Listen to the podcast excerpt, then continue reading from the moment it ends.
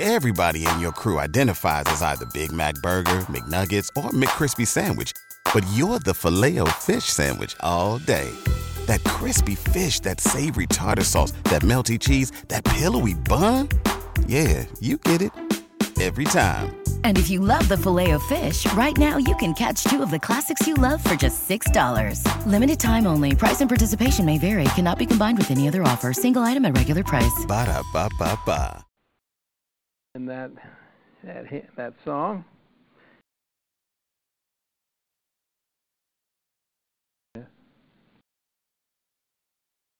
All right. The new covenant expanded in Christ. That's what the message is about today. It's from Acts chapter 11. And the outline there on the board is is the the body of it, what it's all about.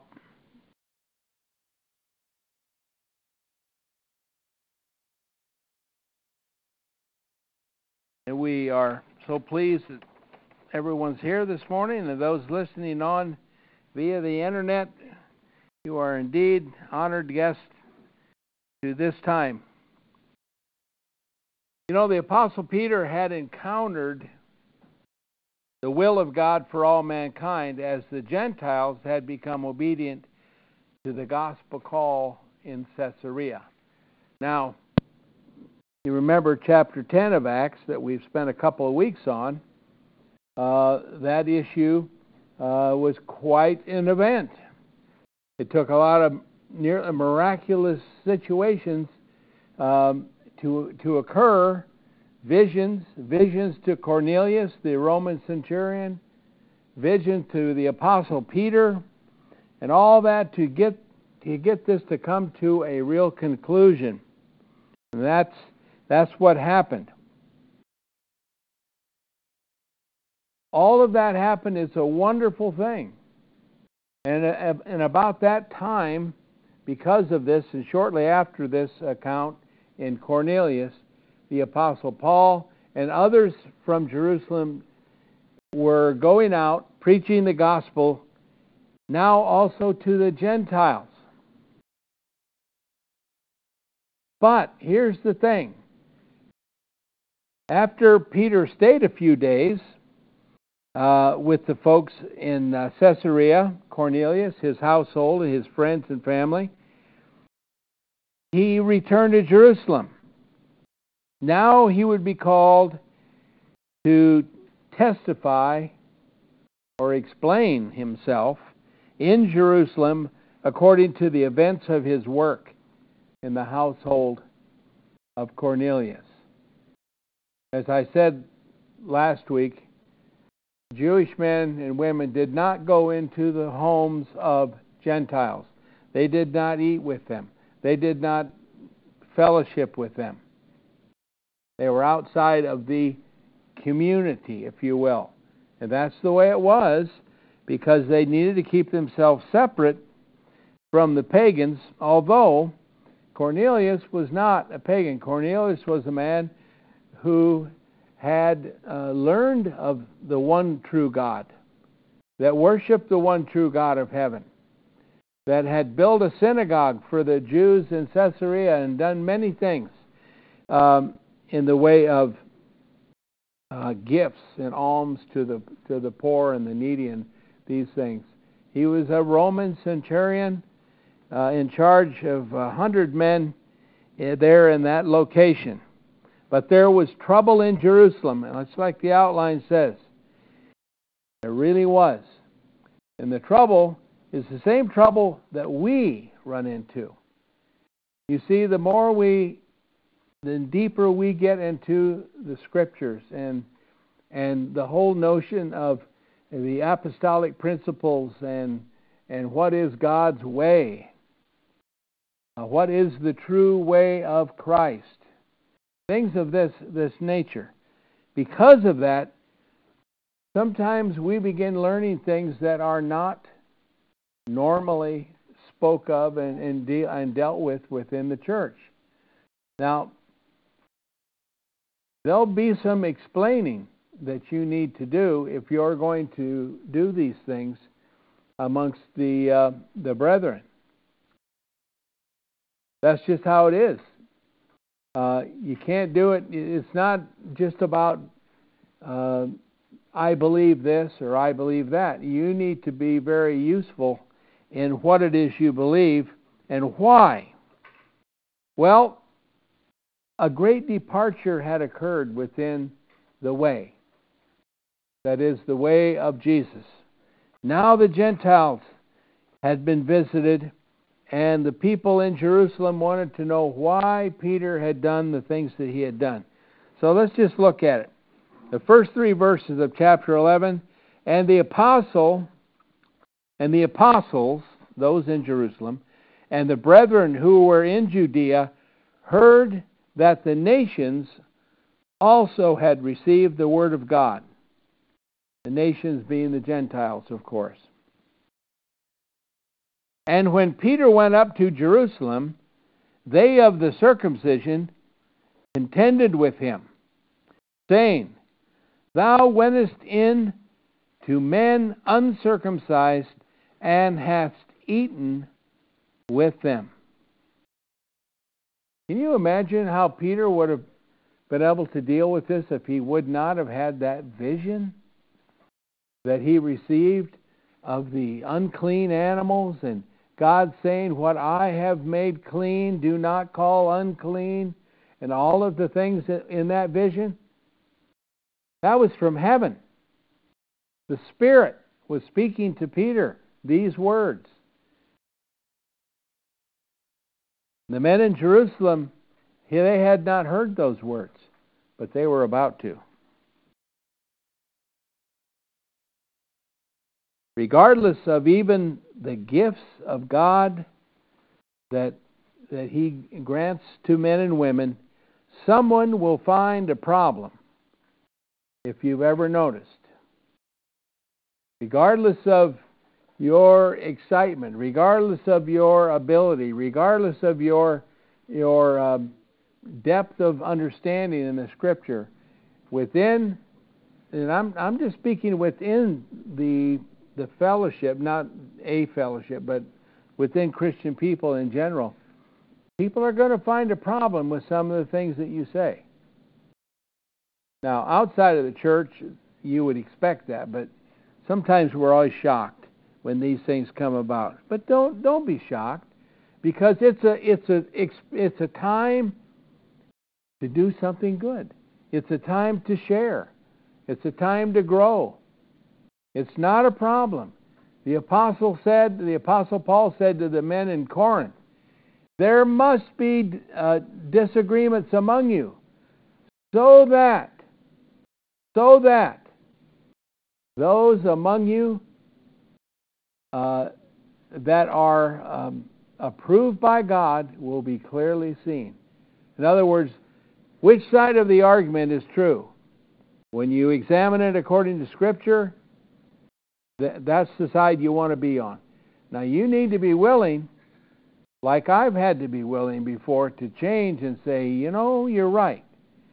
Scripture does teach that. I've been kind of a little bit loose on that. I, I didn't understand it quite the way I should.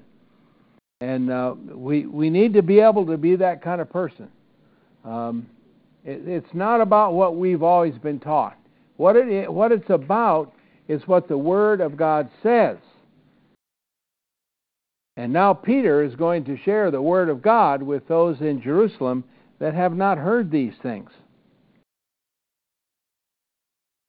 Bible truths will be questioned.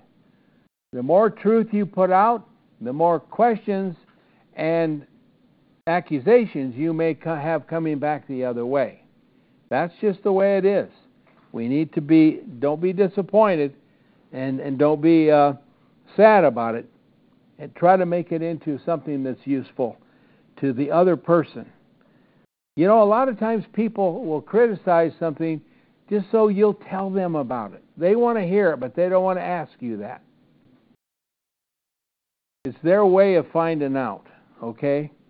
Well, let's let's listen to what the apostle tells the uh, the people in Jerusalem. Uh, from verse 4 in this chapter on through about 17. Listen to the words. But Peter began and set forth uh, to them in order, saying, Now that's very important, isn't it? In perfect order. All the things that had happened in just the right order, because if it's not in order, you get the wrong idea. I'm glad the scripture clarifies it like that. Saying, I was in the city of Joppa praying, and in an ecstasy, or uh, I saw a vision. A certain vessel containing, uh, descending like a great sheet let down by the four corners out of heaven. And it came even to me, on which, having fixed mine eyes, I considered and saw the uh, quadrupeds of the earth, and the wild beasts, and the creeping things, and the fowls of the heaven.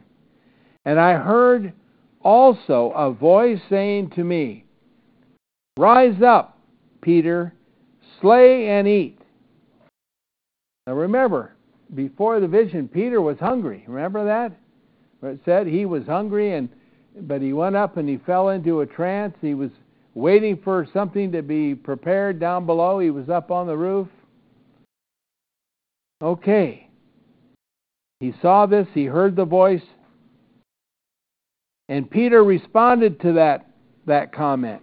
And I said, In no wise, by the way, that's the strongest Greek no uh, that there is, the double, the double there.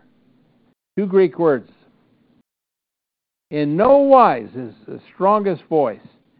No, in no wise, Lord, for common or unclean has never entered into my mouth.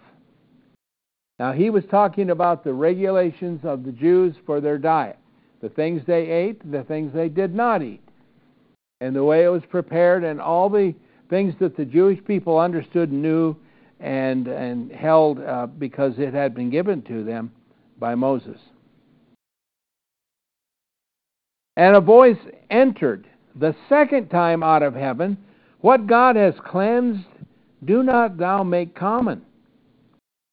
And this took place three times. And again, all was drawn up into heaven.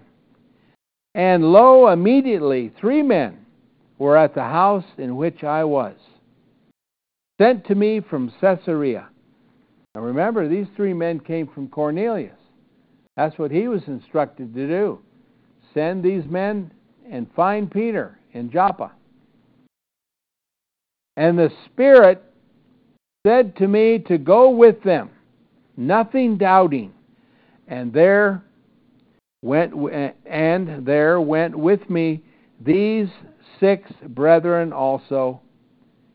And we entered the house of the man, and he related to us how he had seen an angel in his house standing and saying to him, Send men to Joppa and fetch Simon, who is surnamed Peter who shall speak words to thee, whereby thou shalt be saved, thou and all thy house.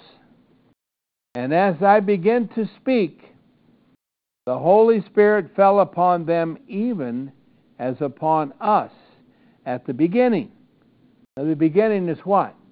The beginning is Pentecost. Pentecost, AD 31.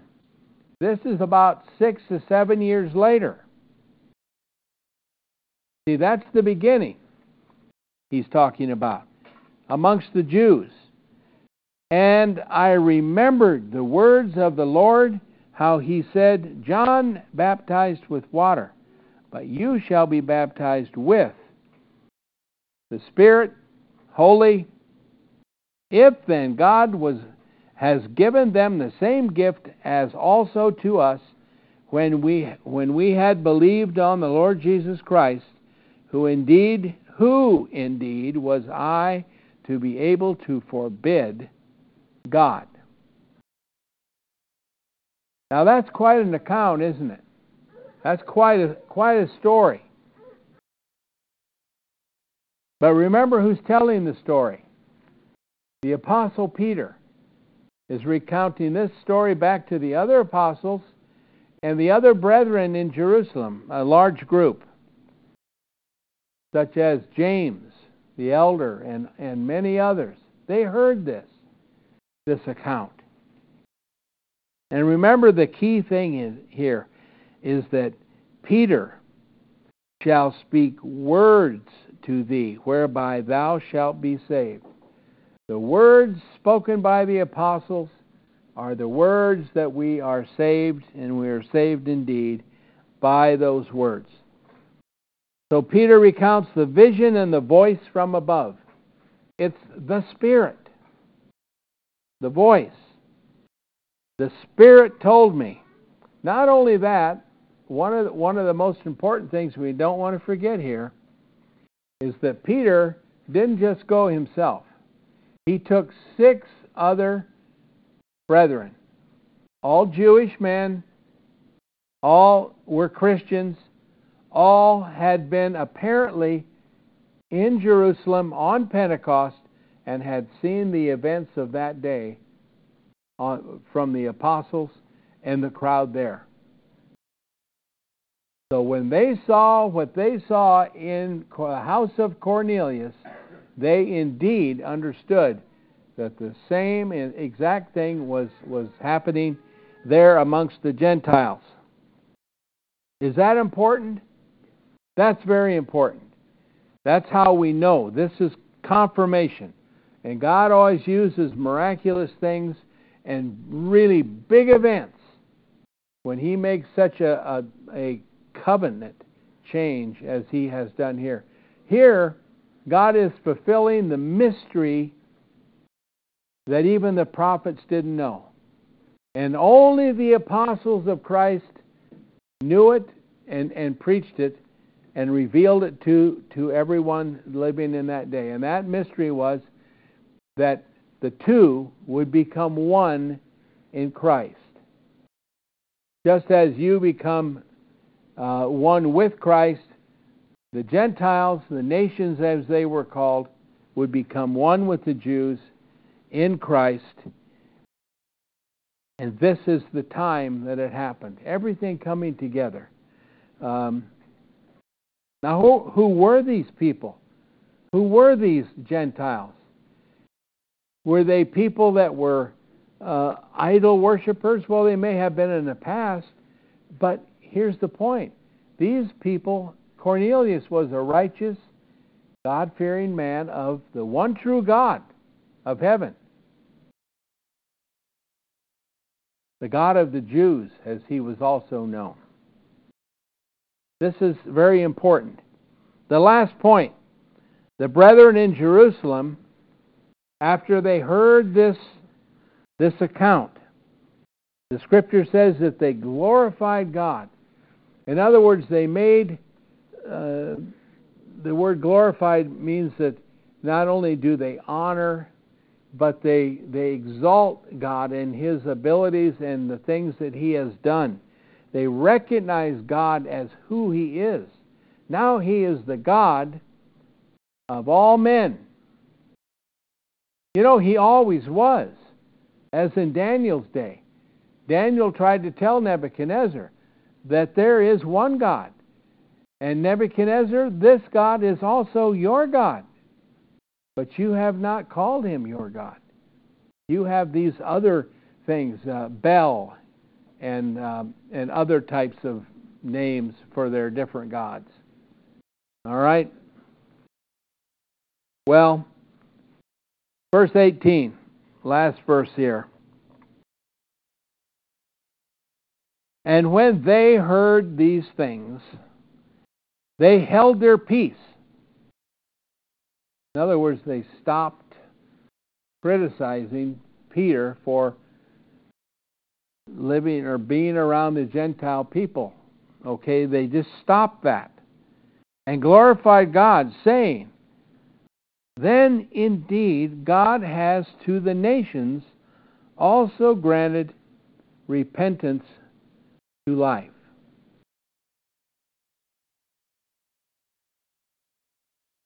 Now, that word repentance, we talked about it in our class this morning. Someone brought it up. Repent is not uh, they're sorry. Repentance means they turned around. Because men live, Men that know not God live for themselves. Every day when they wake up, they live for themselves. Everything's about them or another person or other things. Repenting is turning around and living for God, and the rest of the other things will will will fall into order if you allow it. That's what repenting is, turning around, turning towards God. And that's what the Gentiles had been had an opportunity to do. Turn towards God and receive the terms of pardon. So the terms of pardon from God that is in heaven was now bestowed upon the Gentiles, the nations, and all those that would hear the call of God and respond to it in, in, a, in a positive way. Now, what's it say in Acts 10, verse 34?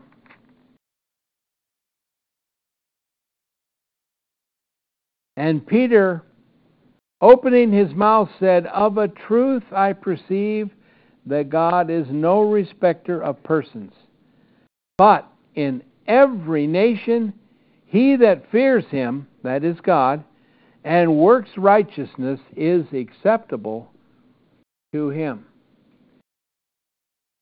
I've often thought if is this is this the verse that people think about when they when they tell you I'm really not a good enough person to be a Christian.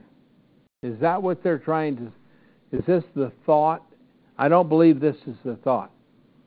Uh, because a lot of times that's just an excuse to go on living as you you you've been living, and things that not only that, but uh, uh, making it clear that there's just no other way for you to live except the way that you're living, which is not the godly way. So I think this is a wonderful verse uh, because work you each one of us should be doing works of righteousness that's acceptable to God. That's that's our place in this world. Every one of us. If we're not doing that, we should be doing that. How much do you do? Well, you know, I got a, a thing that I always say: do the next right thing. Now that's going to get you to that point if you really do that. But if you set aside a, a place where you can just blow up for a couple of weeks and tear everything to pieces, speak your piece and criticize, that's that's not doing the righteousness of God. And by the way, the scripture makes it clear that those that are doing just that are not acceptable to God. There is no righteousness there. So we need to avoid that kind of a thing completely. So I brought this whole subject up because I think it's a wonderful experience for us to have an understanding of this, uh, this entire thing. Remember the uh, the, the time frame. Um, time frame is about um, AD, 37, um, maybe 38. So it's a number of years later um, that, that we find these things happening. But it's without the understanding that we have in this that the Scripture brings us, I think we would uh, we're really missing missing something important and uh, we need to consider it uh, every day as we are thinking of these things concerning God.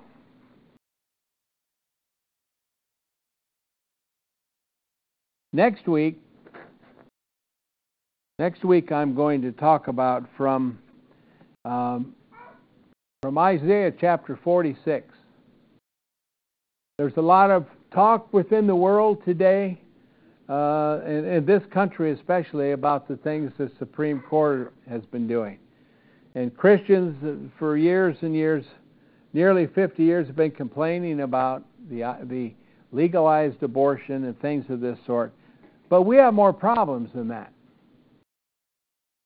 The three, the three ills of America, I think, are listed in that, that chapter 46, just the first few verses idolatry, the issue of when does life begin, and the third one, not knowing God. Those three issues are the three issues in America that are bringing us to our knees. And unless we learn the ways of God, we are going to be totally uh, in the in the frying pan, if you will, and we're going to have problems. As we are, by the way, we haven't any problems in this country or anywhere else? I think we're having a couple problems. The world's in, in turmoil. And, and you can take these three points, starting with idolatry. You know, idolatry, I want to clear this up. Idolatry doesn't mean you worship a, a piece of wood on, the, on a table or a statue. That's part of idol worship, but there's a whole lot more to it than that. We'll talk about that next week. Isaiah 46. It's okay if you read ahead. Um, those would be my comments for today. Again, to you mothers uh, of children out there, happy Mother's Day. Hope you have a wonderful day as your family uh, tells you how much they love you and respect you and, and honor your work. Our closing song today Jesus is all the world to me. With the Lucky Land slots, you can get lucky just about anywhere. This is your captain speaking. Uh, we've got clear runway and the weather's fine, but we're just going to circle up here a while and uh, get lucky. No, no, nothing like that. It's just these cash prizes add up quick. So I suggest you sit back, keep your tray table upright, and start getting lucky. Play for free at LuckyLandSlots.com. Are you feeling lucky? No purchase necessary. Void where prohibited by law. 18 plus terms and conditions apply. See website for details.